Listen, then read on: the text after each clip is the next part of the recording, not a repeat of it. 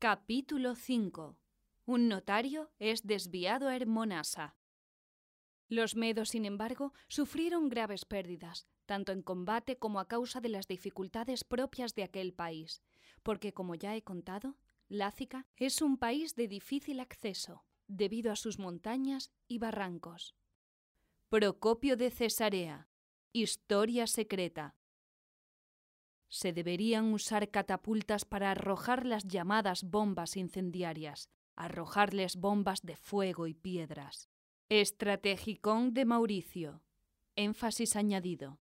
Escrito en siglo VI, Bizancio. Atribuido a el emperador Mauricio. Reinado entre el 582 y 602 después de Cristo. Un mes antes. Suania, al noroeste de Lácica, en algún lugar fuera de Escanda, detrás de las líneas persas. Viernes, para Skebe, según el cálculo bizantino. Febrero, 551 después de Cristo del calendario juliano. Soy un notario, murmuró Flavius Arabisus por lo bajo. Sus pensamientos continuaron. Un maldito notario. ¿Quién diablos necesita un notario en Suania? se preguntó retóricamente mientras apilaba febrilmente tierra seca sobre un odre que rezumaba una capa de lo que parecía ser un alquitrán negruzco por algunas de sus costuras. El aire era húmedo y en el fragor de la batalla cualquiera pensaría que el pozo no era más que un fangoso muelle, si hacía bien su trabajo. Era importante mantenerlo seco, y el truco era crear la apariencia de barro, pero evitar el agua. La mejor forma de lograrlo era crear unas pocas fugas ubicadas estratégicamente en el odre, seguidas de excavación y apilamiento de tierra, y luego aplanar, remover y combinar la tierra y la mezcla de alquitrán y tierra con los elementos a su alrededor, como rocas o vegetación, lo mejor posible. Estaba sucio y sudoroso, pero afortunadamente ya casi había terminado hundió la pala en la tierra, tomó el mango con ambas manos y se apoyó en él para mantenerse de pie mientras recuperaba el aliento. Su nombre romano, es decir, su nombre romano de nacimiento, era Flavius, pero aquí era mejor conocido como Arabisos, el nombre griego de la ciudad en Capadocia donde nació. Habían transcurrido cien años desde que el legendario general occidental Flavius Aetius unió a una diversa alianza de alanos, burgundios, sajones, francos y visigodos, así como los restos del ejército romano occidental, y en un último y desesperado golpe expulsó a Atila el Uno y sus perniciosas hordas en la batalla de los campos cataláunicos en la Galia. Hasta el día de hoy, nuevos y orgullosos padres desde Hispania hasta Siria, desde Egipto a Libia, todavía conservaban la tradición de nombrar a sus primeros hijos en honor al general, un sentimiento comprensible que no estaba exento de complicaciones. El tagma al que Arabisos había sido asignado tenía un problema característico que surgió de esta generalizada afectación. Un tercio de sus miembros compartía el mismo nombre. El recuerdo de Atila aún era tormentoso. Muchos abuelos y bisabuelos afirmaban haber enfrentado a los unos en batalla y vivido para contarlo, así que era una especie de bálsamo para el dolor del trauma infligido por los unos que todos recordaran que el último romano, Flavius Aetius, fue capaz de derrotarlos. Sin embargo, llegó a ser una especie de paradoja que el legado viviente de Flavius Aetius, sobreviviendo en el nombre de una gran parte de los hombres del imperio, sirviera para provocar todo tipo de conflictos, especialmente durante la batalla. Tener a tantos Flavius resultaba confuso, particularmente si se estaba bajo fuego. Para remediar esto, soldados y auxiliares como arabisos, que provenían de todo el imperio y más allá, comenzaron a adoptar el nombre de su pueblo o ciudad natal.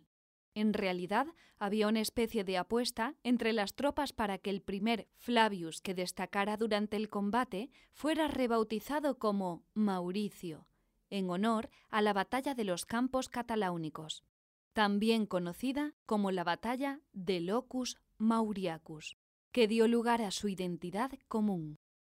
Sin embargo, Aravisos no esperaba recibir este honor. Él era un notario, no un soldado, y la descripción de su función dentro del tagma era la de un auxiliar. Nacido casi 14 años atrás en el seno de una familia armenia en Capadocia, Aravisos suponía que sus mentores en Bizancio probablemente pensaban que le estaban haciendo un favor cuando el general Besas solicitó apoyo administrativo para complementar su ataque expedicionario contra los persas después de haber reemplazado el anterior Magister Militum per Armeniam, Dagisteo, un godo que hasta entonces había comandado la campaña contra los persas en Lácica. Tal pensamiento era tonto, por supuesto. Lo que no comprendían quienes creían que Flavius estaría yendo a casa es que los laces, los pobladores de Lácica, quizá eran primos de los armenios, y estos últimos, pensó Aravisos, eran gente irremediablemente provinciana que se encontraba aislada de las comunidades aldeañas desde que se tenía memoria. Nunca se trató de enviarlo a casa, no, se trataba de una sentencia a las inclemencias del monte. Consideró esto mientras reflexionaba sobre el destino del general Dagisteo. Después de algunos logros iniciales en Fasis y el río Ipis, Dagisteo fracasó al perder el control de la fortaleza costera de Petra ante los persas. Justiniano lo recompensó por este fracaso enviándolo a pelear contra los ostrogodos en Italia. Aravisos no había completado su educación, pero entendía que los godos que se habían establecido en Asia Menor no eran iguales a los ostrogodos que importunaban a Italia, pero aún así eran godos un general godo al mando de los grecorromanos en la guerra para expulsar el flagelo de la ocupación ostrogoda de la antigua Italia latina? Se preguntaba si esto funcionaría.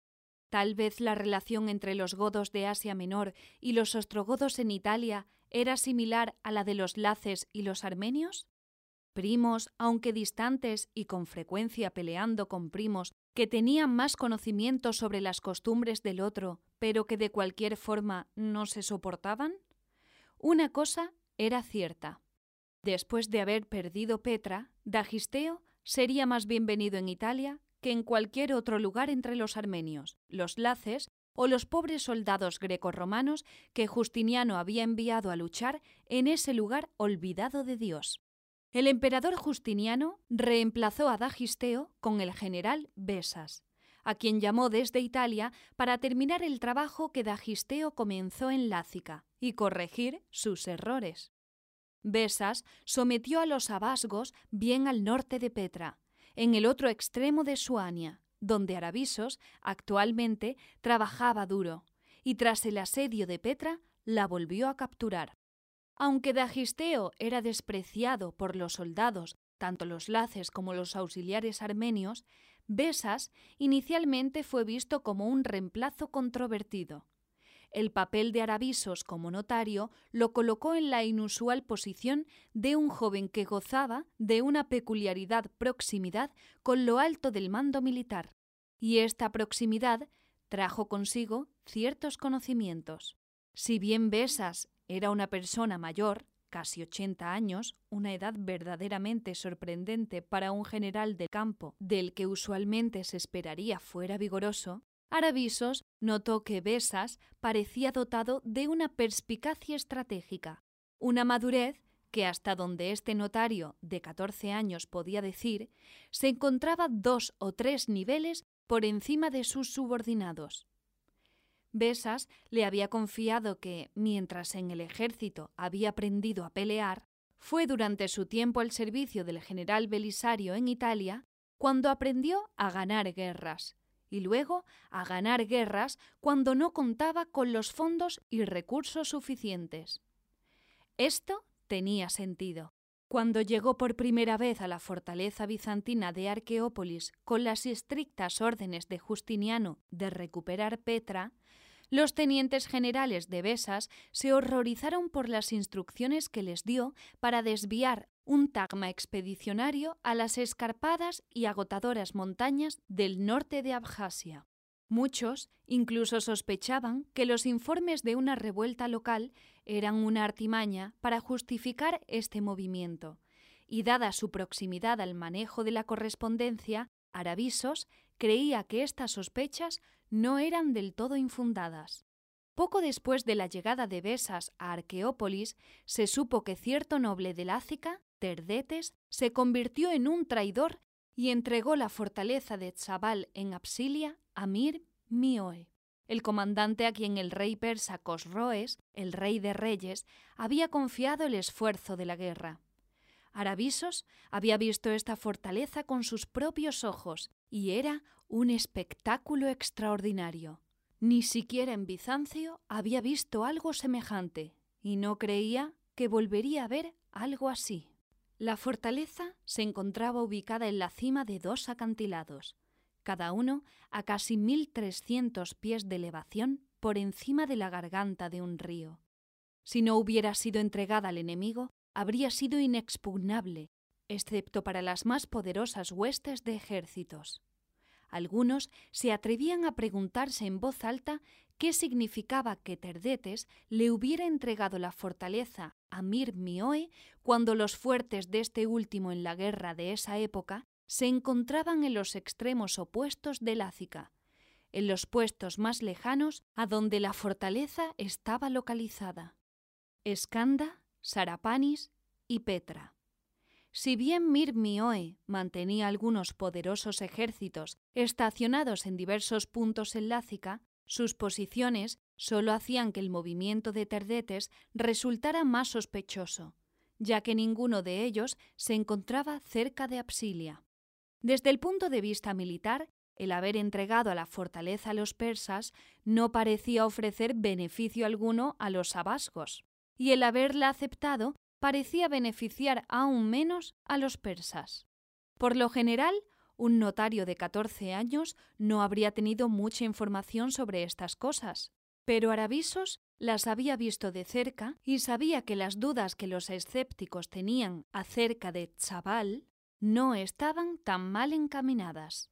Aravisos se había dado cuenta de que, si bien todos entendían la estrategia de un ejército masivo y un asalto frontal total, muy pocos de los lugartenientes de Besas y ninguno de sus muchos críticos entendían que, al tomar Fasis y las ciudades costeras Abasgas de Pitio, Anacopia y Sebastópolis, Besas había bloqueado la capacidad de Petra para recibir reabastecimientos y refuerzos aliados por mar, y ya se encontraba efectivamente bloqueada de los mismos por tierra. Un ejército considerable fue llevado a asediar a Petra cuando Besas finalmente ordenó el largamente anticipado ataque por tierra. Pero fueron pequeñas unidades de infantes de marina quienes se infiltraron aprovechando la oscuridad de la noche y minaron al enemigo por detrás, logrando que la reconquista de la ciudad no resultara tan sanguinaria. Recuperar la ciudad de Petra era una cosa, un asunto relativamente tranquilo. La fortaleza de Petra era otro asunto completamente diferente. Durante mucho tiempo había sido una poderosa ciudadela que perteneció al rey de los Laces antes de caer en manos de los persas. La forma en que cayó la ciudadela y cómo Besas la arrasó estaban relacionadas con la otra razón por la que el emperador Justiniano se había arriesgado al desdén de sus críticos y sorprendió a todos con el nombramiento de un general de ochenta años para dirigir la guerra lácica. Un general que parecía ser particularmente perceptivo sobre la importancia de la administración y las oficinas burocráticas menores, tales como los notarios, como él. Juan Guces Juan era su nombre cristiano, pero Guces era Laz. Había servido con Besas en Italia y conocía el territorio de Lácica y Abjasia. Pero esa solo era una de las cosas que hacían de Guces alguien importante. Guces también tenía algunos trucos, trucos que le había enseñado Aravisos, trucos con fuego. Cuando el general Besas fue informado de la traición de Terdetes, no pareció molestarse mucho por ello. Sus lugartenientes estaban furiosos. ¡Traidor! Aravisos recordó que había espetado uno de ellos mientras enderezaba abruptamente en su asiento y golpeaba la mesa con ambos puños. Cuando el ambiente se calmó tras el primer arrebato, otro preguntó ¿Podemos hacer una excepción en las costumbres y traer de vuelta la crucifixión? Otros exclamaron ¡La fortaleza en chaval! ¿Han oído lo alta que es? ¿Siquiera es posible construir algo tan elevado? ¿Quién la construyó? Mientras todos estaban de acuerdo en la enormidad de la traición y comenzaban a hacer planes, Besas, su comandante, simplemente los miraba. Tendremos que duplicar nuestras fuerzas y duplicarlas de nuevo, tan solo para volver a tomarla. ¿Quién puede enviar un emisario al emperador? Seguramente entenderá que necesitamos más tagmas. Besas permanecía impasible ante toda esa furia. En respuesta a sus protestas y al aparente problema presentado por Terdetes, envió a Juan Guces a sofocar la rebelión de Abjasia, acompañado de solo un tagma. El fervor con el que los lugartenientes de Besas objetaron solo había sido igualado por la contradicción, la cual no podría haber llegado más a tiempo. Besas envió a Juan a Absilia con un tagma, el cual también inmediatamente ordenó que consistiría de una fuerza de 200 soldados. Los tagmas podían variar en tamaño, desde 200 a 400 miembros, y fueron específicamente diseñados para ser de tamaños diferentes, en contraste con las legendarias legiones latinas, cuyo número era universal y uniforme. La uniformidad de tamaños inicialmente dio a las legiones romanas todo tipo de ventajas en lo que ahora ya eran antiguas formas de batalla. Los generales romanos sabían con precisión el tamaño de sus contingentes, podían establecer planes arquetípicos de abastecimiento y reabastecimiento, y las tácticas y el entrenamiento de tácticas podían sistematizarse con estándares individuales y grupales establecidos. De modo que, los generales tuvieran garantizado el dominio de sus unidades y las propias unidades se sentían seguras de sí mismas y con una moral alta. En comparación con las comparativamente desorganizadas hordas heterogéneas a las que a menudo se enfrentaban, las legiones constituían una eficiente máquina de guerra. Pero en los últimos años, Roma se había enfrentado a cada vez más enemigos que habían tomado la precaución de comprender que sus métodos de guerra y uniformidad eran una estrategia susceptible a ciertas vulnerabilidades. Una característica que los persas no tardaron en explotar fue la facilidad con la que era posible estimar el tamaño y la fuerza de los ejércitos latinos. Las variaciones en el tamaño de los tagmas mantenían al enemigo adivinando y añadían incertidumbre a la elección del dónde el cuándo y el cómo iniciar la batalla. Con tagmas de tamaño variable siempre era posible que el enemigo subestimara el tamaño de un ejército cuando inevitablemente elegía enfrentarse a los tagmas. Cuando Besas dio a conocer las órdenes que había dado a Juan, un lugarteniente inmediatamente protestó acerca de que los soldados no deberían ser sustraídos de esta misión en absoluto se les requería cerca, para ayudar en el inevitable asalto a Petra, el cual, después de todo, era el objetivo declarado del emperador. Besas se tomó un momento para tranquilizar al general que objetaba, asegurándole que combatir la rebelión en Absilia era un paso necesario para lograr el objetivo final de reconquistar Petra y eventualmente expulsar de Lácica a la amenaza persa y suplicó al general que confiara en que Besas entendía sus objetivos. No bien había terminado de decir esto cuando otro teniente habló, esta vez horrorizado de que Besas estuviera dispuesto a enviar un destacamento tan pequeño a una misión tan importante. Besas le aseguró al general que la asignación era adecuada. Aunque las contradictorias objeciones de los respectivos generales eran lo suficientemente evocadoras para Aravisos, mientras observaba en silencio, encontró, sin embargo, muchas razones para simpatizar con las preocupaciones del segundo general y sentirse ansioso ante el escaso consuelo que Besas ofrecía, porque rompiendo con todas las expectativas, había sido asignado a unirse al destacamento de Juan. ¿Necesitaban de un notario para certificar y sellar la recuperación de Chaval? ¿O quizá para tomar el dictado de los términos de la redención del insuficientemente armado Tagma? Nada de eso. Más probablemente era para certificar las inevitables actas de defunción de sus propios soldados. Aravisos reflexionó. Momentos antes el asunto había sido abstracto, ahora era personal. ¿Cómo iba un tagma de doscientos hombres a capturar una fortaleza de dos torres a mil trescientos pies de altura? ¿Emplearían alguna ingeniosa táctica que guces obesas habían aprendido de Belisario en Italia o África? ¿Un arma secreta? Seguramente no sería un asalto frontal y Aravisos pensó que necesitarían de mucha suerte para sitiar la base de la montaña con una unidad tan pequeña. El entrar y salir serían continuos, especialmente por la noche. Le tomó algo de tiempo, pero finalmente se volvió cada vez más claro que la misión de Guces no incluiría ninguna de esas cosas. Lo que Aravisos no había anticipado era que cuando finalmente llegaron a Tzabal y se encontraron con los otrora rebeldes en la elevada ciudadela, el encuentro se desarrolló menos como una campaña militar y más como una reunión.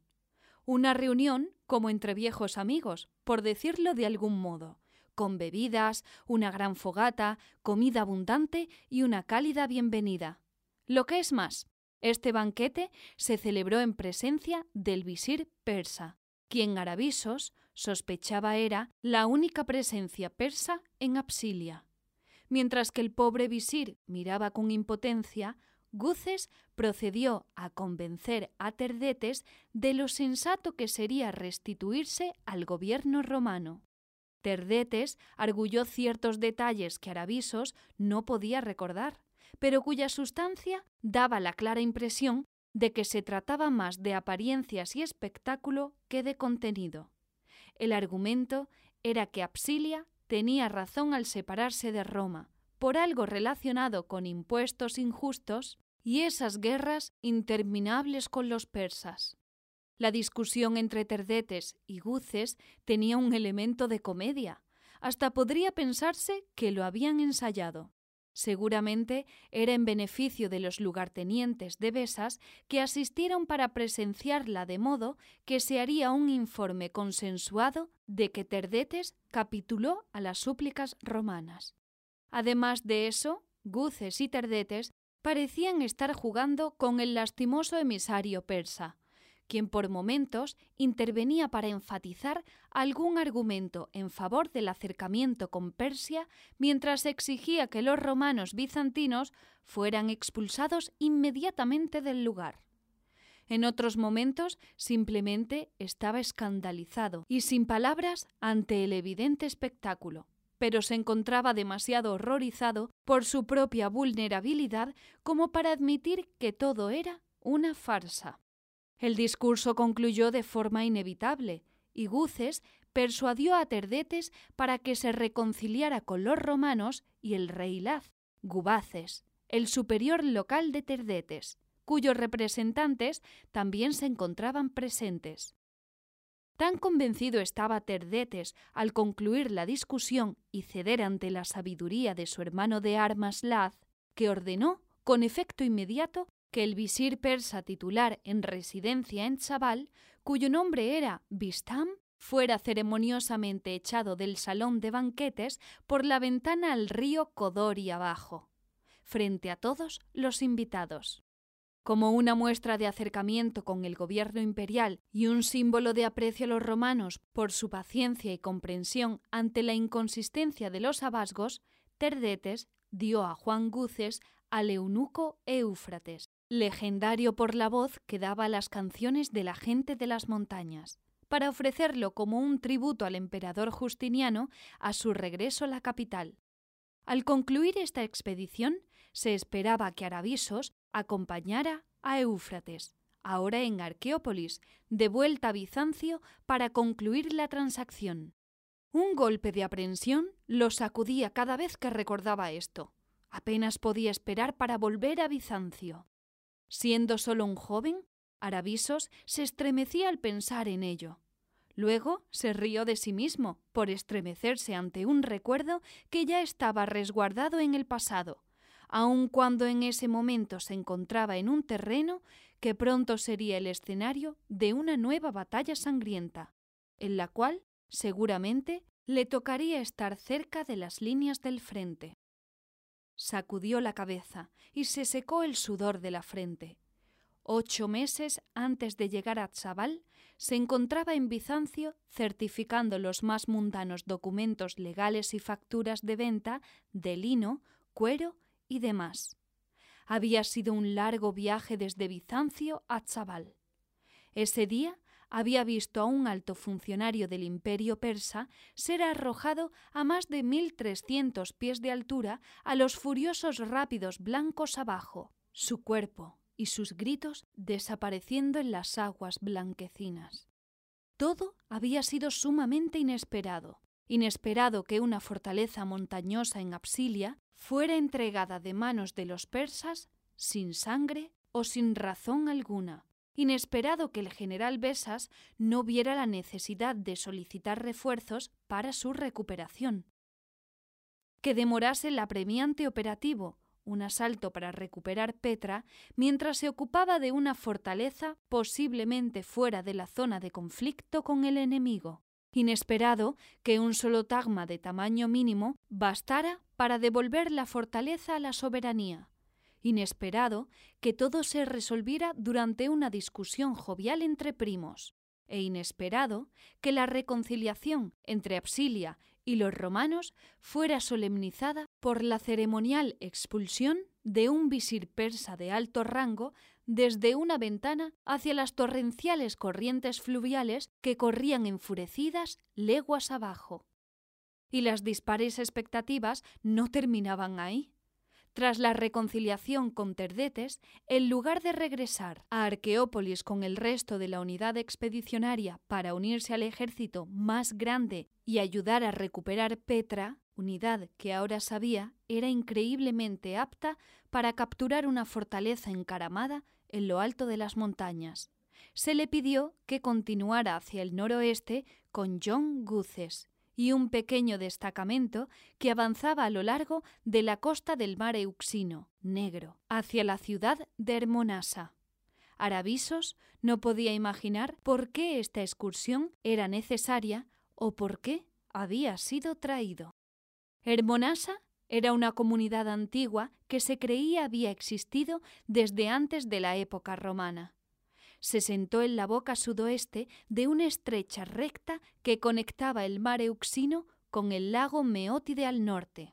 Se trataba de un principal centro de comercio que conectaba a Bizancio y el Mediterráneo con las vastas y desconocidas tierras del norte, a menudo incorrectamente denominadas como Escitia, que continuaba siendo una importante fuente de pieles, animales exóticos y, cuando no era una buena temporada, de bárbaros. Aunque Hermonasa fue fundada por los griegos, había salido del dominio de los romanos casi dos siglos antes, durante las catástrofes que siguieron a la batalla de Adrianópolis, cayendo en manos de los alanos.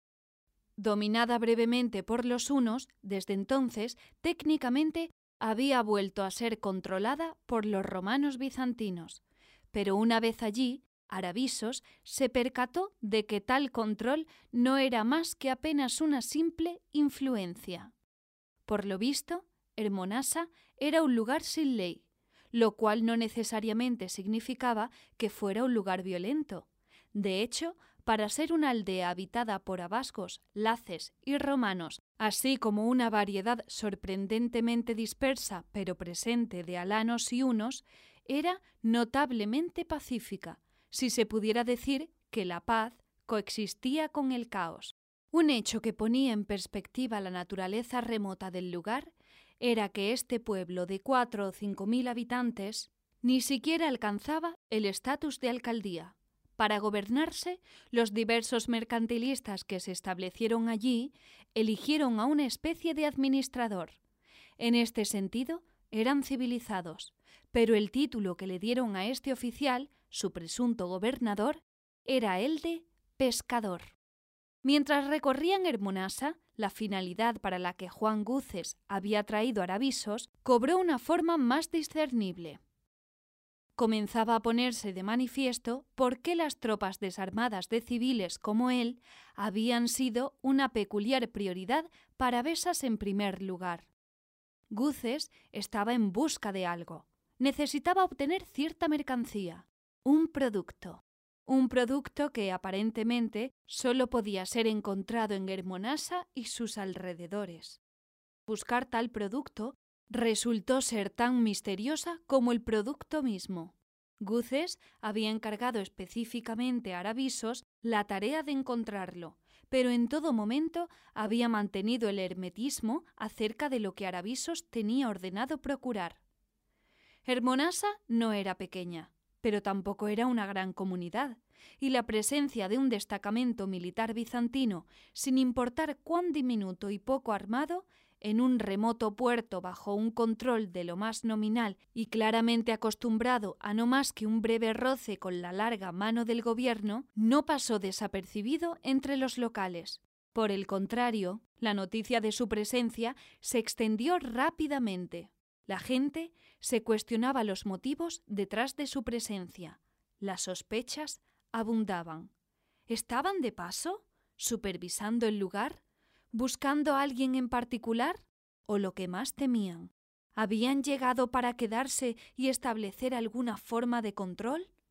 Entonces, las compras tan al azar que Guces enviaba a Aravisos a realizar pronto comenzaron a tener un efecto en él, y se preguntaba si su propio papel en el ejercicio sería el de un señuelo, y más aún, si sería el de un señuelo cuyo papel era el de difundir desinformación de forma deliberada. Guces lo envió a conseguir aceite para lámparas, después alquitrán, luego resina de pino. Sus tareas fue una infructuosa excursión, lo cual sospechaba había sido deliberado, para comprar paludeamentus, capas sujetas al hombro, más pesadas para el tagma, ya que el clima era más frío de lo que habían previsto. Juan eventualmente se conformó con abrigos de civil, y Aravisos compró todos los que quedaban en Hermonasa. La gente comenzó a verlo como el encomendero del oficial al mando del tagma visitante, por lo que concluyeron que el oficial solo estaba de paso. Eso era exactamente lo que Juan Guces quería. Con un notario de catorce años como el rostro más visible de la presencia imperial y la creciente sensación de que tal presencia seguramente era transitoria, Aravisos se dio cuenta de que los habitantes locales notaban cada vez menos esa presencia y se sentían decididamente más cómodos con ella. Le recordaba lo que alguna vez oyó a alguien decir. Fue una campaña militar larga y dura en Italia, y hemos aprendido muchas cosas, cosas militares, y que de ninguna manera son lo que uno esperaría. Aravisos se hallaba al borde de la exasperación con esos ejercicios de adquisición inútil cuando Guces decidió enviarlo a lo que sería su última excursión, esta vez a los curtidores.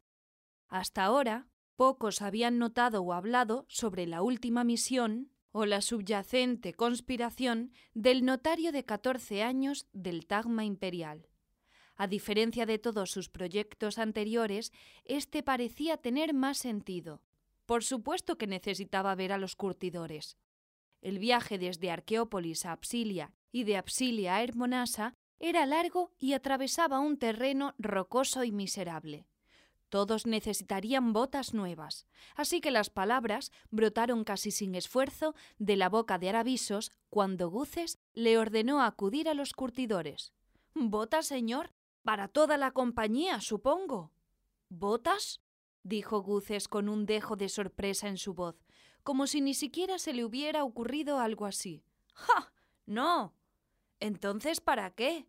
Respondió Aravisos con una sonrisa prácticamente burlona que la familiaridad del momento permitía, pero que las filas habrían desaprobado.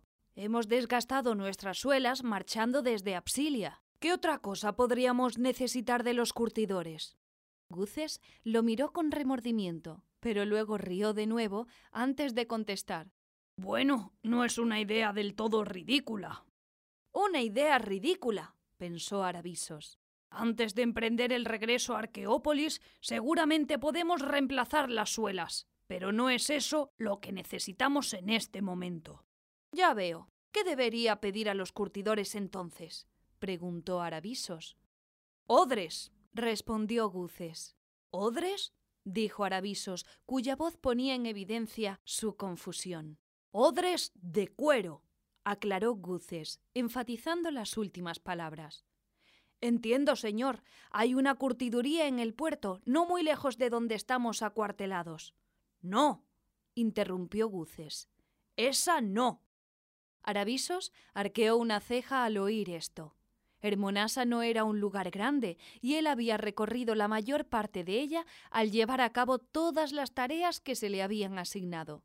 ¿De qué estaba hablando Guces? Hay otra tienda a la que quiero que vayas, la que está cerca del puerto. Atiende a los marineros y depende de las corrientes de aire del mar para llevarse el olor. La tienda que necesito que visites no se encuentra tan cerca. Está a las afueras del pueblo, al noroeste, hacia las montañas. Los curtidores esperan este pedido, pero tendrás que llevar un caballo y una mula de carga. Es un viaje largo, y los odres con los que volverás serán pesados. Enviaré a un guardia contigo. ¿Un guardia? Dos. ¿Dos? Sí, aún eres joven y estarás transportando mercancía en un camino abierto. De acuerdo. Aravisos comenzó a decir antes de que Guces lo interrumpiera. Y corrijo, serán siete. ¿Siete guardias? Siete mulas de carga. En la mente de Aravisos las palabras que se estaban formando eran ¿qué demonios? Aunque su boca soltó reflexivamente un Si usted lo dice, general, pero no creo necesitar guardias. Guces hizo caso omiso de este comentario y continuó hay algo más, Aravisos. Estos curtidores no le venden a nadie sus productos. Estos son odres especiales. Necesitarás la palabra clave. El corazón de Aravisos dio un vuelco. Esto no había sucedido antes. Guces nunca le había dado una palabra clave para una compra. ¿Qué significaba todo esto? ¿Cuál es, señor? Tú. ¿La palabra? preguntó Aravisos. ¿Tú? No, respondió Guces. El niño, el joven, Aravisos, la persona en carne propia, tú. Aravisos estaba completamente perplejo. Tú eres la palabra clave, Aravisos, tu propia persona. Los curtidores se llaman Nathan y Raba. Diles que Juan Guces te envió. Tienen órdenes de no venderle a ninguna otra persona. Ante la mención de estos nombres, Aravisos sintió como se sonrojaba y la mandíbula casi le caía al suelo. ¿Qué, qué, qué? Aravisos apenas podía pronunciar palabra. ¿Raba y Nathan? ¿Curtidores? Una curiosa sonrisa se dibujó en el rostro de Guces mientras Aravisos trataba de hacerse a la idea. ¿Raba y Nathan hijos de Dudai? Sí, respondió Guces. Los mismos. Curtidores, curtidores judíos, del barrio de Blanca en Bizancio. ¿No habrás creído que te trajimos aquí para comprar aceite para lámparas y notarizar las facturas de venta? Lo, siento, General Guces, simplemente no lo comprendo. Guces consideró Aravisos un momento antes de continuar. Bueno, como bien lo dijiste, Duday es un curtidor del barrio de Blanca. O eso me dicen. No lo conozco personalmente, pero a Raba y a Nathan, sus hijos, sí. Tienen una... Eh, oficina auxiliar aquí en Hermonasa. ¿Qué? Aravisos se tomó un momento mientras trataba de hablar. Las piezas del rompecabezas comenzaban a encajar, pero aún faltaban demasiadas. Hace apenas un año notaricé sus bouilloteriones y certifiqué que habían pagado impuestos sobre su cuero. Hace un año, eso es cierto, dijo Guces. Y también es cierto que entablaste amistad con ellos. Habló Guces como si supiera todo sobre ello. Pues, dijo Aravisos, sí, señor, así fue. Nathan es mayor, veinte años me parece, pero Raba es apenas un año mayor que yo. Nos llevamos bien. Correcto. Y te recuerdan. Es por eso que fuiste elegido cuando Besa solicitó apoyo administrativo para Lácica, y es por eso que has venido a Hermonasa conmigo. Aravisos Apenas podía comprender lo que implicaba el hecho de que gran parte de esto había sido planificado con tanto detalle, con tanta antelación, desde tan lejos, y que él, aun a años de la autoexhausión, era una pieza central en estos planes. ¿De qué se trataba todo esto de lo que ahora formaba parte? Pero ¿por qué? ¿Por qué yo? ¿Por qué ellos? ¿Por qué están... estamos aquí? En pocas palabras, hijo, dijo Guces con familiaridad. Se trata del olor. ¿El olor? La curtiduría es una profesión que es famosa, si no es que infame por su olor. A la mayoría le resulta repugnante el olor de la curtiduría, y cualquiera que tenga la oportunidad hará lo imposible por alejarse tanto como pueda de una curtiduría. Esto podría parecer inconveniente, pero si uno quisiera ocultar algo, especialmente algo que también tiene un olor prominente, uno puede encontrar una ventaja en la curtiduría, porque el olor disuade a los ojos curiosos de mirar más de cerca. Nadie quiere exponer su olfato al aroma de una tienda de curtidores, lo cual es perfecto, y como necesitamos cierta mercancía, también necesitamos que nadie se acerque a nuestra mercancía. Sí, señor, respondió Aravisos. Pero cualquier ciudad tiene curtidores. ¿Por qué Natán y Raba? ¿Por qué tuvieron que irse tan lejos de la tienda de su padre en Bizancio? Guces simplemente continuó donde se había quedado. Por otro lado, el olor es una espada de doble filo. Uno no puede esconder tan fácilmente a un curtidor. La gente nota cuando abres una curtiduría especialmente en un lugar que ya cuenta con la presencia de una. Aravisos sostuvo la mirada, confundido. Nathan y Raba son judíos. Los gentiles tienen una curtiduría en Hermonasa, pero en tal comunidad la demanda es alta y nadie objetará a la adición de una tienda judía, especialmente si tienen la cortesía de abrir su tienda a cierta distancia del orden existente, fuera de la ciudad. Guces dejó pasar un momento mientras Aravisos digería todo esto. Pero esa no es la única razón por la que elegí a Nathan y Raba. ¿Usted los eligió? preguntó Aravisos. Guces continuó. Los elegí porque te conocen. ¿A mí? preguntó Aravisos, incrédulo, pensando para sus adentros. ¿Por qué diablos les importaría yo? Te reconocerán, y sabrán sin lugar a duda que pueden venderte su producto. Aravisos lo miraba inexpresivamente. Guces continuó. No existe otro Aravisos. Tú eres la contraseña. Tenemos suerte de que no te haya sucedido ningún accidente de camino aquí. No están autorizados a venderle a nadie más. Ni siquiera pueden venderme a mí. Después de todo, no saben quién soy, y cualquiera podría presentárseles portando una capa y una insignia oficial asegurando ser Juan Guces. Solo hay un Aravisos de Capadocia que tiene catorce años. Si bien tenían una lógica propia, ninguna de las respuestas de Guces ponía fin al círculo de preguntas que plagaban a Aravisos. En cambio, solo acarreaban más interrogantes. Continuaba completamente confundido y observaba a Guces sin expresión alguna. Ellos sabían que vendrías aquí antes que tú mismo lo supieras, Aravisos. Dejaron Bizancio casi al mismo tiempo que tú, pero navegaron directamente a este lugar y establecieron una tienda bajo las órdenes del propio Justiniano. El emperador. Aravisos exclamó casi horrorizado. Una nueva curtiduría en Hermonasa habría llamado la atención. Una tienda judía, siempre y cuando se hallara lejos, en las afueras, no sorprendería a nadie. Francamente, hacía tiempo que una curtiduría judía era necesaria en Hermonasa. ¿De qué otra forma podría alguien mandar a reparar su calzado los domingos?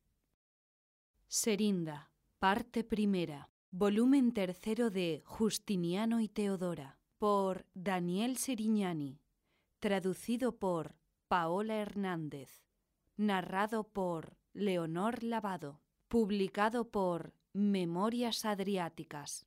Las páginas preliminares y los recursos adicionales para este texto, incluyendo listas de personajes, mapas, cronogramas y redes sociales, se encuentran disponibles para su descarga gratuita en las ediciones impresas en línea en justinianoyteodora.com. Copyright Daniel Sirignani 2018. Todos los derechos reservados. Serinda, parte primera, es distribuida de forma gratuita para fines de entretenimiento individual. Ninguna parte de esta publicación puede ser copiada o distribuida sin el permiso escrito del autor y la editorial. Esperamos que disfrutes de Serinda.